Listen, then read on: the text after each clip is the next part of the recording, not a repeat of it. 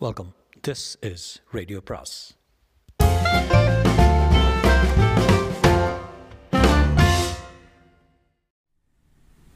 அனைவருக்கும் அன்பு வணக்கம். சுஜாதாவின் மற்றொரு சிறுகதை. சிறுகதையின் பெயர் மற்றொருத்தி தேவை. மற்றொருத்தி தேவை. ஒரு விதத்தில் அந்த தகவலை சாரதா எதிர்பார்த்து கொண்டிருந்ததால் சுப்புராஜு சொன்னபோது அதற்குண்டான அதிர்ச்சி ஏற்படவில்லை. ஆனால் ரொம்ப வருத்தமாக இருந்தது. சுப்புராஜு அவளை நேராக பார்க்காமல் ஒருவாறு கண்ணை சுருக்கி கொண்டு சிறிதே அவமானத்துடன் தான் சொன்னான். அவரு நிச்சயம் தவறாமல் தினம் அந்த வீட்டுக்கு தான் அக்கா போறாரு. ஆஃபீஸ்லேருந்து பெரும்பாலும் மூணு மணிக்கு கிளம்பிட்டு அங்கே போயிடுறாரு. ராத்திரி எப்போ வீட்டுக்கு வர்றாரு? ஒன்பது ஒம்பதுரை அது வரைக்கும் அங்கே தான் இருக்காரு. ஓப்பனக்காரா ஓப்பனாக காரில் போய் வர்றாங்க. தினம் வீடியோ கேசட் வாங்கிட்டு வர்றாங்க. பார்க்குறாங்க போல. அவளை பார்த்தியாடா சுபு பார்த்தேன் அக்கா உன்னை விட சின்னவ. கருப்பா செவப்பா அழகா குண்டா எப்படிடா இருக்கா? எனக்கு என்னமோ அப்படி ஒன்றும் பெரிய ரூபவதின்னு சொல்ல முடியல. கொஞ்சம் ரெட்டை நாடி பெருசாக பொட்டு வச்சுக்கின்னு பார்த்தாலே அப்படியே ரெண்டு கன்னத்தையும் பிடிச்சி கிழிக்கலாம் போகிற ஆத்திரம் வந்ததுக்கா அத்தானுக்கு எப்படி இப்படி புத்தி போகுது? உனக்கு என்ன குறை? வித்திடா. ரமேஷ்க்கு தெரியுமா? தெரியாது. தெரிஞ்சாலும் அவன் மனசுக்குள்ளே தான் வச்சுப்பான். பன்னெண்டு வயசுக்கு அவனுக்கு எத்தனை அழுத்தம்? அக்கா நான் மாப்பிள்ளை கிட்ட நேராக கேட்டுடுவா. இல்லை சுப்பு கேட்க வேண்டியது நான். அத்தானை நீ துரத்திடுக்கா. இல்லை வீட்டு விட்டு விட்டு வீடு விட்டு விலகிடு. விலகி வந்தால் நீ என்னை வச்சுக்கிட்டு சோறு போடுவியா சுப்பு? உன் பொஞ்சாதி சம்மதிப்பாளா சுப்பு? எனக்கு போக்கின இருக்குதா சுப்பு? சுப்புவிடம் இதற்கு நேரடியான பதில் இல்லை.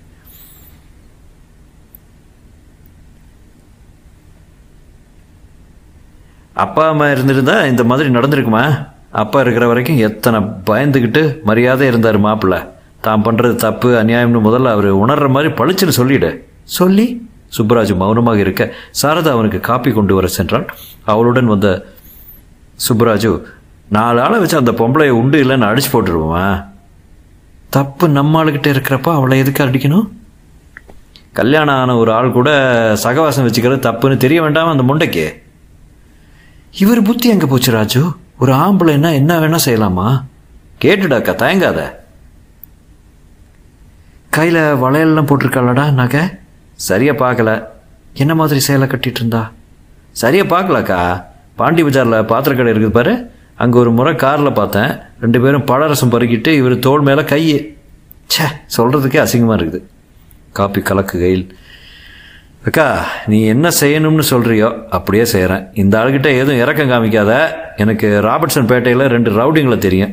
நாலு தட்டு தட்டி பேத்துற சொல்கிறேன் சாரதாக்கு அவன் பேசுவது மனத்தில் பதியவில்லை. மணப்பந்தலில் எரிந்த நெருப்பும் தேனிலவுக்கு சென்றிருந்த போது ஜெகதீஷ் சிகரெட் குடிப்பார் என்று தெரிந்த அதிர்ச்சியும் அப்போதே அவர் கண்கள் அலைந்ததும் வேலைக்காரி எதிர்வீட்டு ராமசுவாமியின் மனைவி அக்கா பெண் காஞ்சனா தன் தங்கை காமாட்சி இவர்கள் பேரில் அவர் செலுத்திய கவனங்களும் வழிந்த அசடுகளும் ரத்தத்தில் சோரம் ஊறி போயிருந்த மனுஷன். அடிப்பதாலோ பல்லை தட்டுவதாலோ மோகம் மறையாது. ஏனோ அவளுக்கு அந்த ஆசை தோன்றியது. என்ன பதவி நிற்கியவள் எப்படி இருப்பாள்? நான் அவளை பார்க்கணும். ராஜு ஒரு முறையாவது பார்க்கணும். வீட்டு விலாசம் சொல்லு. வேண்டாங்க்கா அங்கெல்லாம் போகாத. மரியாதை கெட்டு போயிடும் அந்த மாதிரி பொம்பளை என்ன வேணால் பேசுவா. எத்தனை நாளாக இந்த மாதிரி நடந்திருக்கோ? தெரியாதுப்பா. ஒரு ஆம்பளை வெளியே போனால் வீட்டில் இருக்கிறவா பொந்தில் இருக்கிற மாதிரி. அவன் திரும்பி வர்ற வரைக்கும் மனைவிக்கும் விசுவாசமாக இருக்காருன்னு நம்பிக்கை தான். இந்த ஆள் வீட்டுக்குள்ளேயே விசுவாசம் இல்லாமல் இருந்தவர். வேலைக்காரி சேலையை உருவுறதை கண்ணால் பார்த்துருக்கேன். அப்போவே பளிச்சுன்னு பல்லில் போடுற அப்படி சொல்லியிருக்கணும். சொன்னேன்டா. என்ன சொன்னார்? இனிமே பண்ண மாட்டேன் மன்னிச்சிடுன்னாரு. உடம்பு பூரா பொய்யே. ஒரு மாதம் அவர் கூட பேசாமல் இருந்தேன். என்ன செய்ய? வீட்டில் இருக்கிற சகிக்க முடியாத தனிமை. பேசி தொலைக்க வேண்டியிருந்தது. மற்ற பேர்களுக்காவது சப்பை கட்டு சப்பை கட்டு கட்ட வேண்டியிருந்தது. ரமேஷ் கேட்குறானா இல்லை? ஏம்மா அப்பா கூட பேச மாட்டேங்கிறேன்னு இந்த ஆளை எப்படி வழிக்கு கொண்டு வர்றது? அதான் யோசிக்கிறேன் என்றாள். கண்களில் நீர் தன்னிச்சையாக வடிய அழாதக்கா என்றான் சுப்புராஜு. சாரதா நிறை இதை பற்றி யோசித்திருக்கிறாள். கண்ணுக்கு முன்னால் நடக்காத வரை ஏன் கவலைப்பட வேண்டும்? வீட்டுக்கு வெளியே ஏதோ ஒரு மாலையில் ஏதோ ஒரு வீட்டில் என் கணவன் யாரோ ஒரு சிறுக்கியுடன் பேசுகிறான் என்பதால் நான் எவ்விதம் பாதிக்கப்படுகிறேன்? எனக்கு என்ன வலியா காயமா? இல்லை மனத்தில் காயம் மனம் எப்படி காயப்படும்? தம்பி வந்து சொன்னால் தானே வம்பு? சொன்னதால் தானே வன்பு சொல்லாமலே இருந்திருந்தால் அல்லது கேட்காமலே இருந்தால்? துரோகம் மனவெளி என்பதெல்லாம் மனசை பொறுத்தது. மனசை கல்லாக்கி கொள் என்று அம்மா எத்தனை தடவை அறிவுரை சொல்லியிருக்கிறாள். யோசித்தால் அது அல்ல அவள் வருத்தம். அவளுடைய பெண்மைக்கு ஆதாரமான பெண் தன்மைக்கு இழைக்கப்பட்ட அநீதி அது. அவள் அழகில்லை. மற்றொருத்தி அவளை விட விரும்பத்தக்கவள் என்கிற சித்தாந்தம் தான் ஜீரணிக்க முடியாதது. கணவன் கணவன் கல்யாணம் செய்து கொள்ளும்போது அவன் எழுதப்படாத பல விதிகளுக்கு இசைகிறான். அவற்றில் முக்கியமானது உன்னை விரும்புவேன் உன்னையே நாடுவேன் என்பது. இந்த வி- விதி மீறுபடும் போதுதான் மனைவி மிகவும் பாதிக்கப்படுகிறாள். காரணம் பொருளாதாரம். இந்திய மனைவிக்கு கணவனை விட்டால் வேறு புகழ் இல்லை. கணவன் தான் அவளுக்கு சோறு நிழல் உடை எல்லாம். இந்த அஸ்திவாரம் கலையும் போது அவள் மிகவும் அடிபடுகிறாள். தனியாக வாழ முடியுமா என்னால்? என் கைவளைகளை விற்று ஜீவனாம்சம் கோரி வேலைக்கு சென்று ரமேஷை படிக்க வைத்து அவன் சம்பாதிக்கும் வரை அதற்கெல்லாம் மனோத்திடம் அவளிடம் இல்லை. தனியாக பஸ் விசாரித்து போனதில்லை. தனியாக ஒரு சினிமா இல்லை. மற்ற ஆண்களுடன் கணவன் இல்லாத போது பேசியதில்லை. கனவு இல்லாத போது அலங்காரம் கூட இல்லை. இந்த மாதிரியான வீட்டு மனைவிகளின் மந்தையில் ஒருத்தி நான் if you can't cure it endure it Jagadish வழக்கம் போல ராத்திரி ஒன்பதரைக்கு வந்தான். சட்டையை கழற்றி ஹேங்கரில் மாட்டும்போது சுவாசத்தில் ஆல்கஹால் வாசனை இருந்தது. நேராக படுக்கை அறைக்கு செல்ல சாப்பிடல? சாப்பிட்டாச்சு. வெளியே சாப்பிட்றதா இருந்தால் முன்னமே சொல்லக்கூடாதா? நான் பைத்தியம் மாதிரி முழு சோத்தை வடிச்சு வச்சு. நிமிர்ந்து பார்த்து இப்போ என்னங்கிற நான் சாப்பிடணும். அவ்வளோதானே போடு இலைய. அவனையே அழுது பார்த்து நீங்கள் பண்ணுறது நல்லா இருக்கா என்ன? அந்த பொம்பளை வீட்டுக்கு தினம் போயிட்டு வர்றீங்களே? எந்த பொம்பளை? அதான் அவ தான் பேர் சொல்லு. நீங்கள் பண்ணுறது நியாயமா சொல்லுங்க. இல்லாதது பொல்லாதது எல்லாரும் சொல்லுவாங்க எந்த பொம்பளை என்ன பேர்? சாரதா நீ மற்றவங்க சொல்கிறத நம்பாத. கண்ணால் பார்த்தத? எங்கே பார்த்த? எப்போ பார்த்த?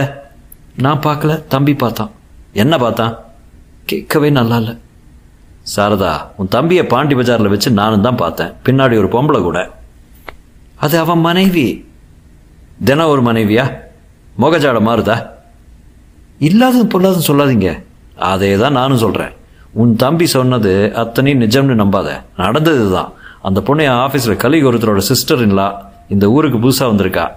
வழக்கம் போல விவரமாக பொய் சொல்ல ஆரம்பித்தான். தேதி பேர் இடம் பஸ் நம்பர் போன்று பலவித விவரங்களுடன் ஜோடனை அவளுக்கு மிகவும் பழகி போய்விட்ட பொய் பந்தல். இப்போ கிளியராச்சா அவள் மௌனமாக இருக்க. அந்த பொண்ணு ஊருக்கு போயாச்சே இனிமேல் அந்த சந்தேகத்துக்கு இடமில்லை. உங்களை விட்டு எப்போவோ ஓடி இருப்பேன் ரமேஷ்காக பொறுத்திருக்கேன். இப்போ என்ன நடந்துச்சுன்னு தெரியலையே. எல்லாம் தெரியும். உங்களுக்கு எல்லாம் பாசாங்கு. அதெல்லாம் ஒன்றும் இல்லை தூங்கு. அருகே ஜெகதீஷ் குரட்டை விட்டு தூங்க ராத்திரி தூக்கமின்றி இருட்டில் கண் விழித்து படுத்திருந்த போது சட்டென்று அவளுக்கு ஒரு யோசனை ஏற்பட்டது. எனக்கு தான் அப்பா இல்லை அம்மா இல்லை ஜெகதீஷ் இருக்கிறார்களே. அம்மா அப்பா அவர்களிடம் போய் சொல்லுவோம் முறையிடுவோம். உங்கள் பிள்ளை செய்கிறது சரிதானா? கண்டித்து சொல்லக்கூடாதா? அதற்கு முன் தம்பி ராஜு சொன்னது சரிதானா? என்று ஒரு முறை பார்த்துவிட வேண்டும். எப்படி? மறுதினம் பிற்பகல் ராஜுவின் அலுவலகத்துக்கு சென்று அவனையும் கூட்டி சென்று கொண்டு சென்றான். டாக்ஸியிலேயே அவர்கள் வீட்டிற்க சரியாக மூன்றரைக்கு ஜெகதீஷ் காரில் வந்து இறங்க மாடியில் பழக்கப்பட்டவன் போல நடந்து சென்று மணிப்பத்தானை அழுத்த கதவு திறக்க இரண்டு கரங்கள் அவனை தோளில் மாலை போட்டு உள்ளே இழுத்துச் செல்வது தெரிந்தது. மொட்டை மாடியில் அவன் சட்டைகள் உலர்ந்து கொண்டிருந்தன. பாம் வச்சு வெடிச்சிடலாம் போல வருது அக்கா. இப்போவே போய் இடித்து திறந்து அத்தானை வெளியே இட்டாந்து இல்லை ராஜு இதை வேறு விதமாக தான் தீர்த்து வைக்கணும்.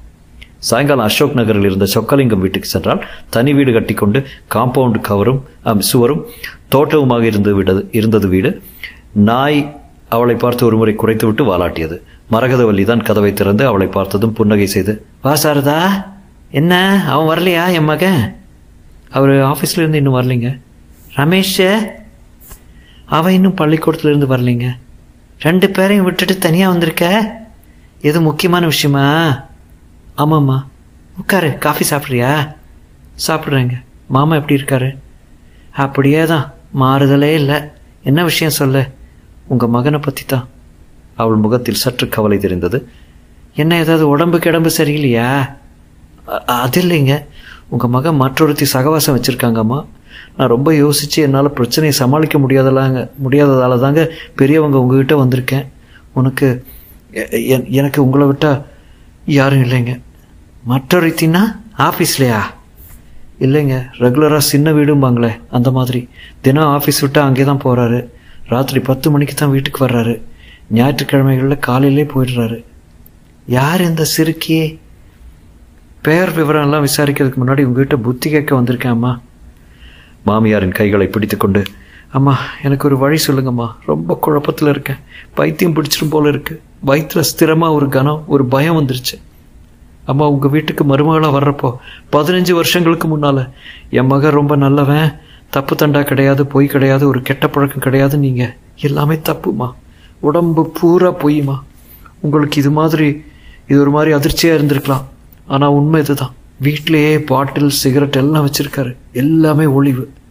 நீ கேட்கக்கூடாதா? கேட்டால் விஸ்தாரமாக போய் சொல்லுவார். என் ஃப்ரெண்டு ஒருத்தன் வச்சுக்கன்னு கொடுத்தான். அது இதுன்னு இதெல்லாம் விடுங்க. சின்ன விஷயங்க. பொம்பளை சபலம்.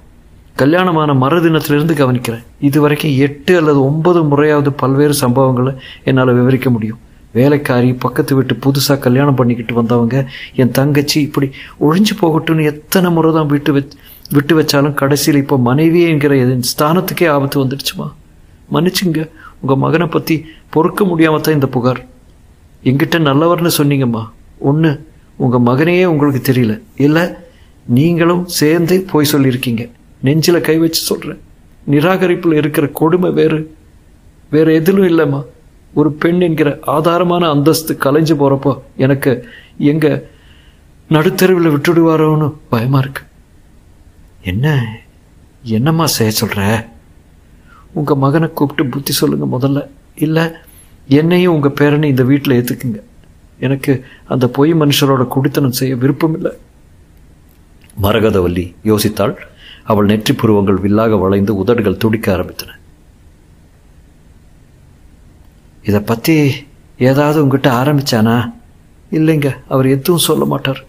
கிட்டவா அவள் அருகில் செல்ல அவளை அணைத்து கொண்டு என்னை மன்னிச்சிடு சாரதா என்றாள். அவள் கண்களை துடைத்து கொண்டு இப்படியெல்லாம் இருக்க மாட்டான்னு எதிர்பார்த்து தான் கல்யாணம் செய்து கொடுத்தேன். என் மேலே குத்தம் இல்லை நல்லது நினச்சி தான் செய்தேன். உங்ககிட்ட போய் சொல்லலை. உன்னை போல நானும் நம்பினேன். என்னவோ ஏதோ எனக்கு ஒரு வழி சொல்லுங்க.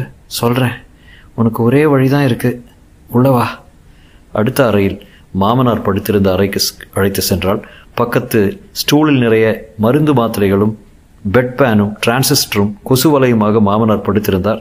கண்கள் கலங்கி போய் ஒரே திசையில் பார்த்திருந்தன. முகத்தில் முள்தாடி அருகில் சென்று மார்பை தட்டினாள். எழுந்திருங்க. சாரதா வந்திருக்கால சாரதாவை அவர் மெதுவாக பார்த்து கைகூப்ப முயல பார்க்கின்சன் தனமாக கைகள் உதற ஆரம்பித்து அடங்குவதற்கு ஒரு நிமிஷம் ஆயிற்று. இந்த மாதிரி தான் எல்லாம் ஆடி போயிடுச்சு அடங்கி போயிடுச்சு மாமா எப்படி இருக்கீங்க? ஜெகதீஷ் வரலையா? என்றார் பிரயத்தனமாக. வரல. அந்த பதிலுடன் திருப்தி அடைந்தவர் போல கண் மூடிக்கொண்டார் இவரை பார்த்தேல்ல? அடிபட்டு விழுந்தவர் போல. நீ என் மவனை பற்றி விவரிக்கும் போது எனக்கு திக்குனுச்சு. நீ விவரித்தது அத்தனை இவருக்கும் பொருந்துச்சு. அதே வம்பு அதே மச்சினி சகவாசம் அதே பொய்.